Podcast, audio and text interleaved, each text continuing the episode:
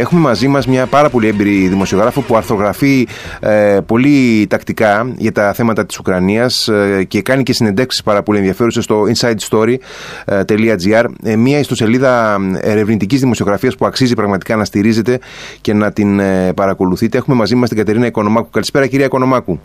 Καλησπέρα, καλησπέρα. Ευχαριστώ πολύ για την πρόσκληση. Εγώ ευχαριστώ που είστε μαζί μας. Ε, συμπληρώσαμε ήδη πέντε μήνες από την έναρξη του πολέμου στην Ουκρανία. Καταρχάς να πω ότι ε, όταν ξεκίνησε αυτός ο πόλεμος νομίζω ότι ε, σχεδόν κανείς δεν περίμενε ότι θα κρατήσει τόσο πολύ. Ναι, ναι, ε, απολύτως.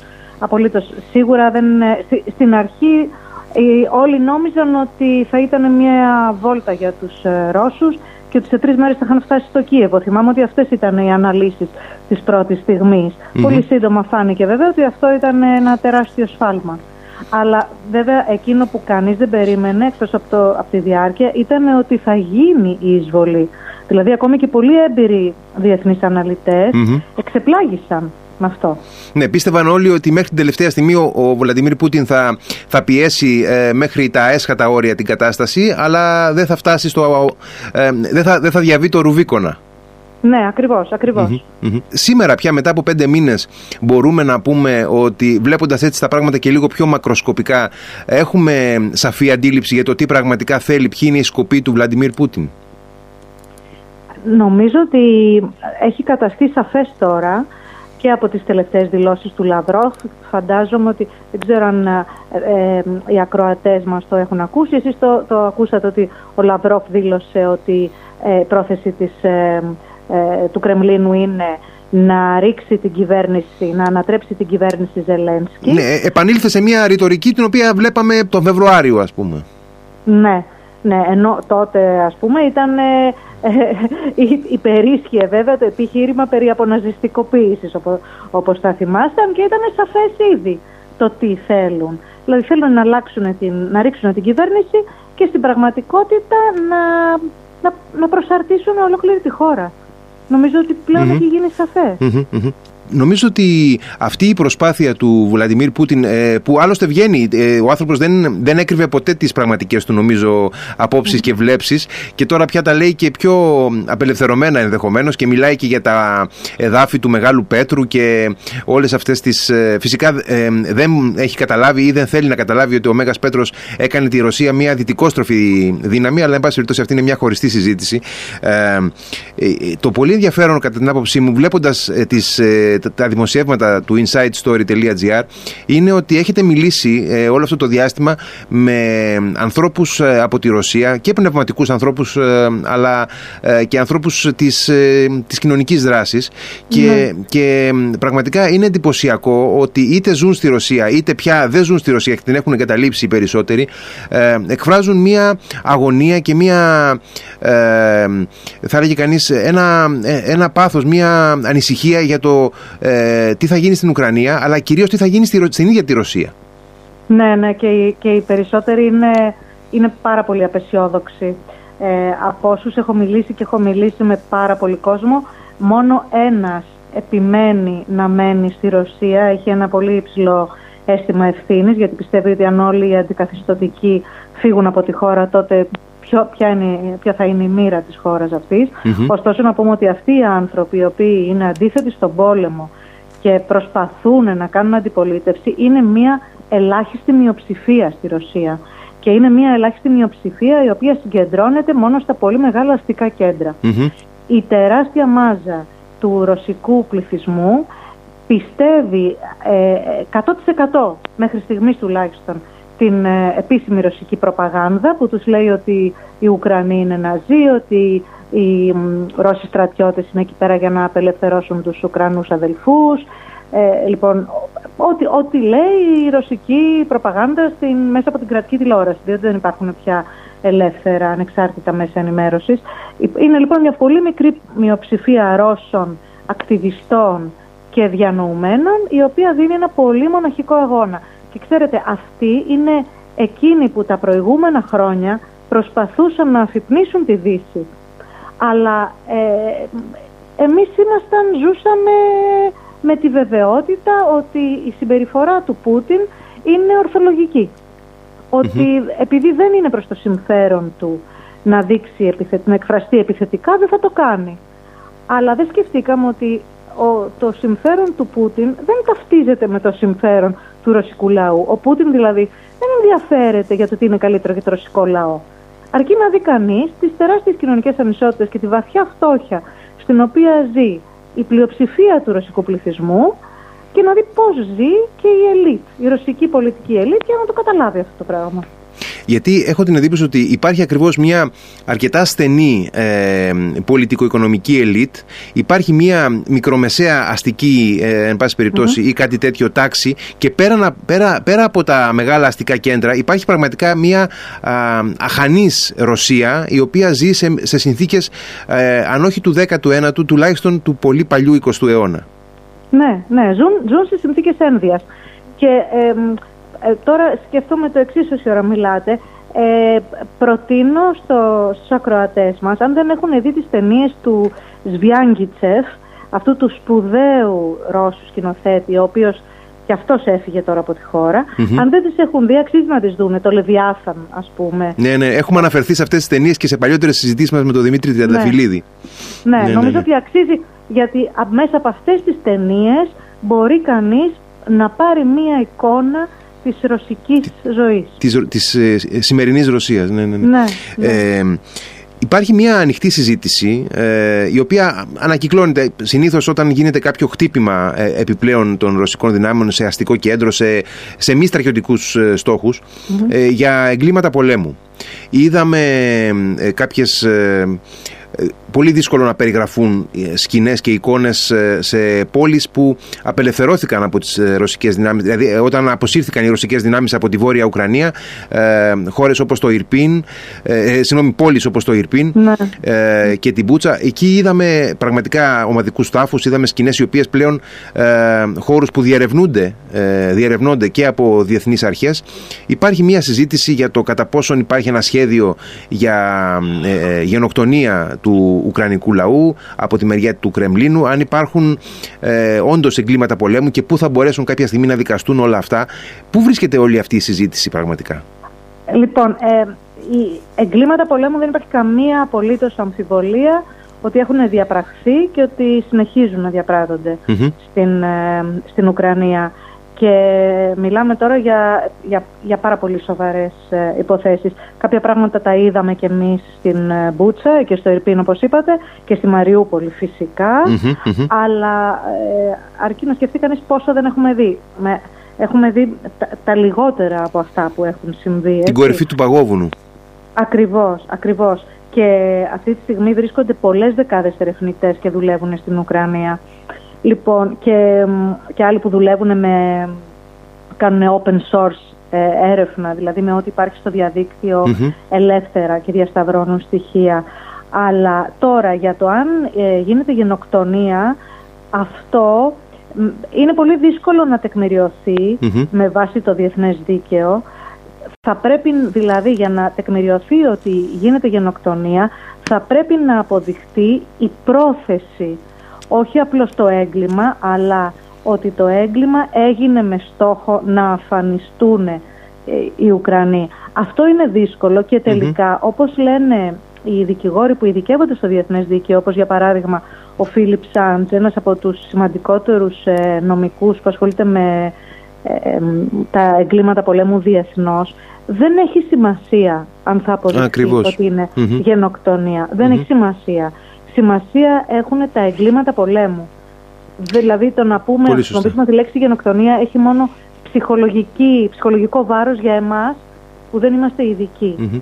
Ακριβώς, έχω την εντύπωση ότι πολλές φορές αν ε, επικεντρωνόμαστε στη, στην έννοια και τον ε, όρο της γενοκτονίας ενδεχομένως να, ε, να εξασθενεί η συζήτηση ίδια για τα εγκλήματα πολέμου. Ναι. ναι, ναι.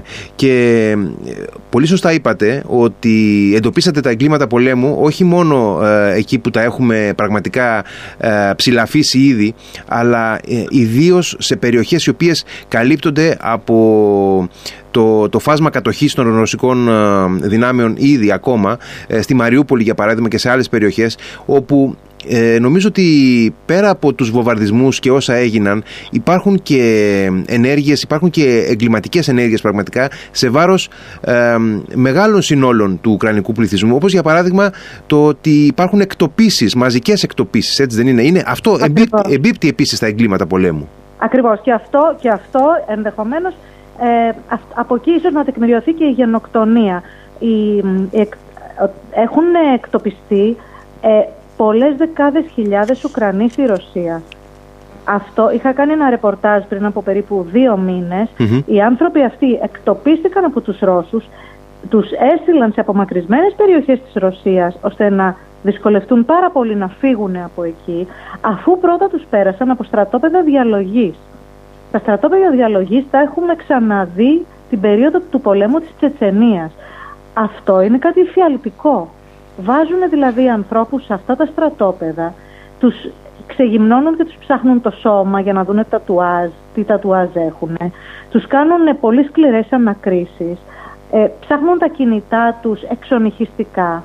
Τι φωτογραφίες έχουν, ποια κανάλια ακολουθούν στο Telegram για παραδειγμα Ε, τους, ε, τους δίνουν ελάχιστη τροφή, δεν, υπάρχουν, δεν υπάρχει ε, ιατρική φροντίδα τους εξουθενώνουν. Μιλάμε για, για πράγματα πάρα πολύ άγρια που δεν φανταζόμασταν ότι θα ζούσαμε στην καταστάσεις, καταστάσεις που παραπέμπουν σε, σε οργανωμένα σχέδια εξόντωσης ε, πληθυσμών που έχουν δει ε, το φως σε, σε, παλιότερες περιόδους της ιστορίας. Ναι, ακριβώς.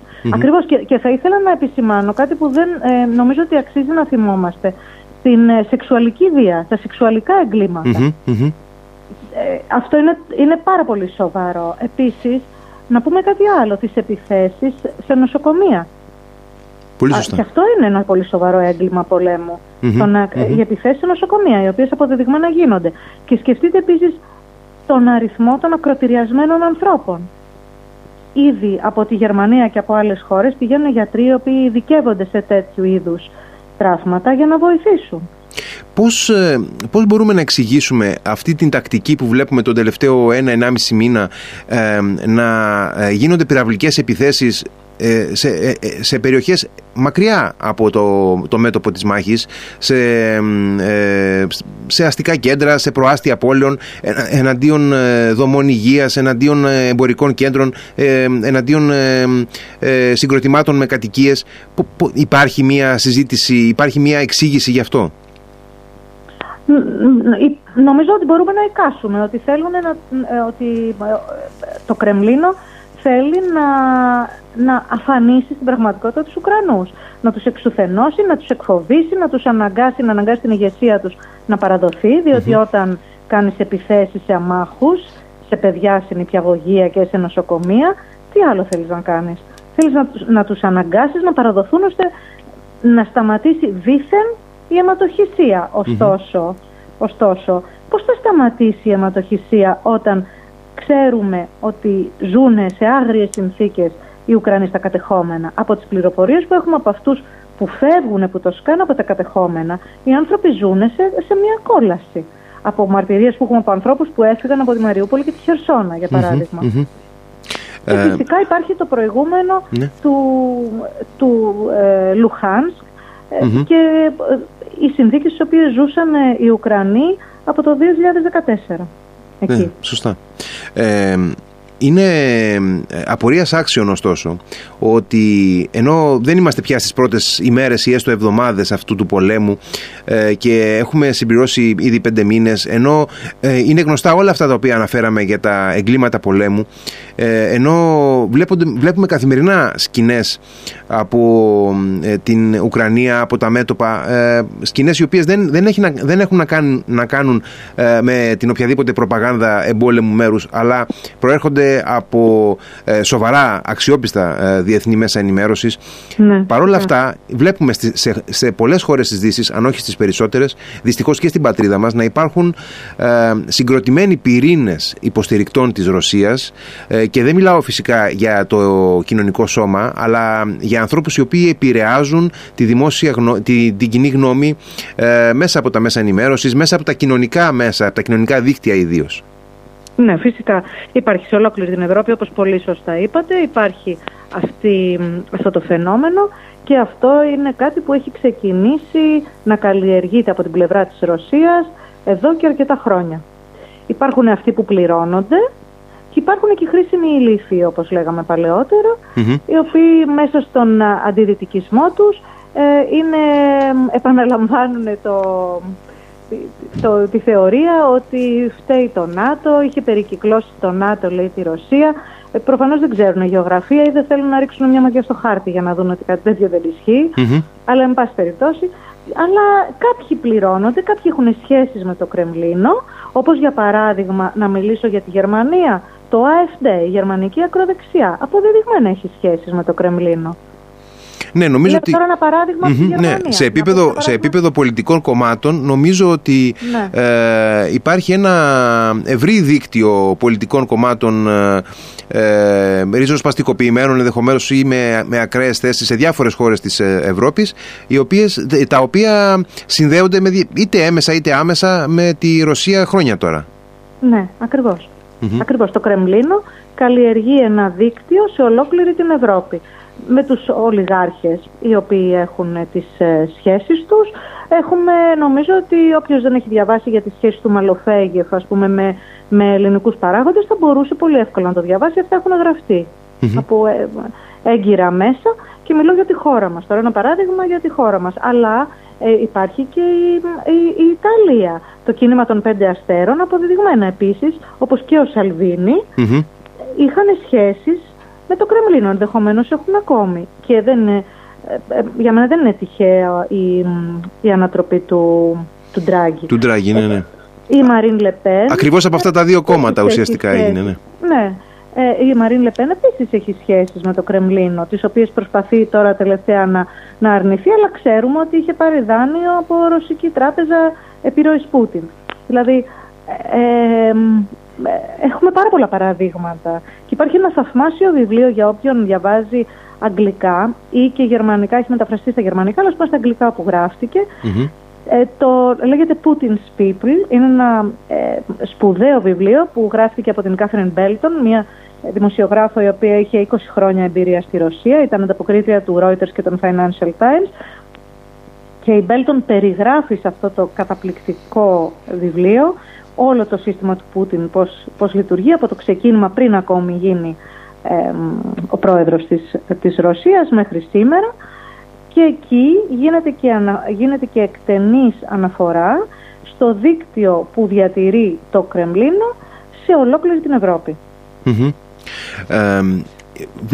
ε, κανείς με μια, θα λέγει κανείς, με, ε, με, με, εποπτικό βλέμμα όλη αυτή την κατάσταση και τη, την κατάσταση που περιγράψαμε να επικρατεί και στη Ρωσία ε, διαισθάνεται ότι δεν υπάρχουν καλά σενάρια, υπάρχουν ε, άσχημα και πολύ άσχημα σενάρια.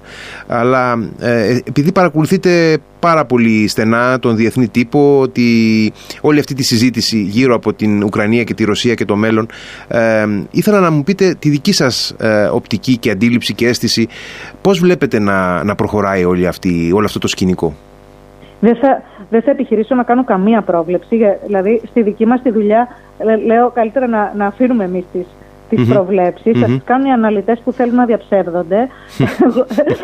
Ε, εμείς σας μπίνουμε στα γεγονότα. Εκείνο που, που, που εγώ βλέπω σαν, σαν πολίτης τώρα που παρακολουθεί την επικαιρότητα με ανησυχία είναι ο χειμώνας που μας έρχεται. Είναι αν οι Ευρωπαίοι ηγέτες θα καταφέρουν να μείνουν ενωμένοι και να πείσουν τους Ευρωπαίους πολίτες ότι είναι προς το συμφέρον όλων μας το μακροπρόθεσμο συμφέρον, το ουσιαστικό συμφέρον να στηρίξουμε τους Ουκρανούς με κάθε τρόπο.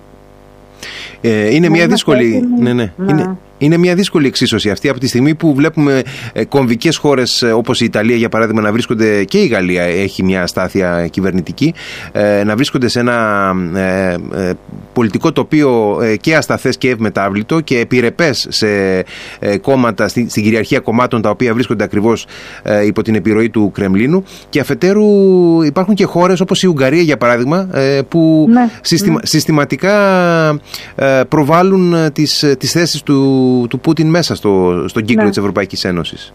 Ναι, και είναι πολύ ανησυχητικό. Υπάρχει τρόπος πίεσης του, του Βίκτορ Όρμπαν φυσικα γιατί ο Όρμπαν για να συνεχίσει να, να χρηματοδοτεί την, το σύστημα εξουσίας του χρειάζεται τα ευρωπαϊκά Οπότε αυτή τη στιγμή εκβιάζει με έναν τρόπο την Ευρωπαϊκή Ένωση.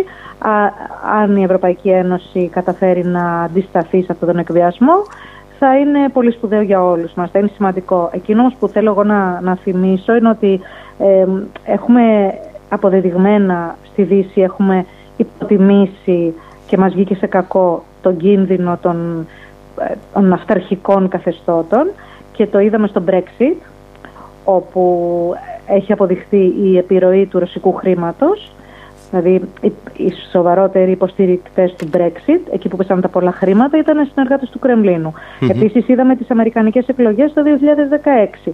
Οπότε δεν έχουμε πια δικαιολογία να, να είμαστε αθώοι ή αφελείς. Οφείλουμε να είμαστε ενωμένοι στην Ευρώπη για να το αντιμετωπίσουμε. Νομίζω ότι οι Ευρωπαίοι ηγέτες το έχουν καταλάβει με μια καθυστέρηση.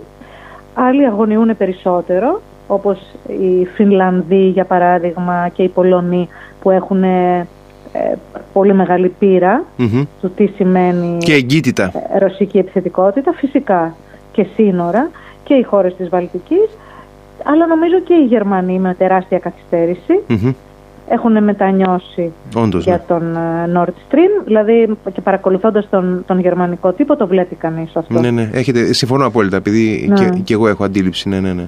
ναι. Ε, κυρία Οικονομάκου, ευχαριστώ πάρα πολύ για τη συζήτηση, ήταν πάρα πολύ χρήσιμη όλη αυτή η ανακεφαλαίωση που κάναμε, ε, γιατί χρειάζεται πραγματικά να, να, να βλέπουμε τα πράγματα και λίγο ε, ε συνολικά. Μας δίνει μια αντίληψη που βοηθάει. Εγώ σας ευχαριστώ πάρα πολύ για, το, για την πρόσκληση. Να είστε καλά. Να είστε καλά. Γεια σας. Γεια σας.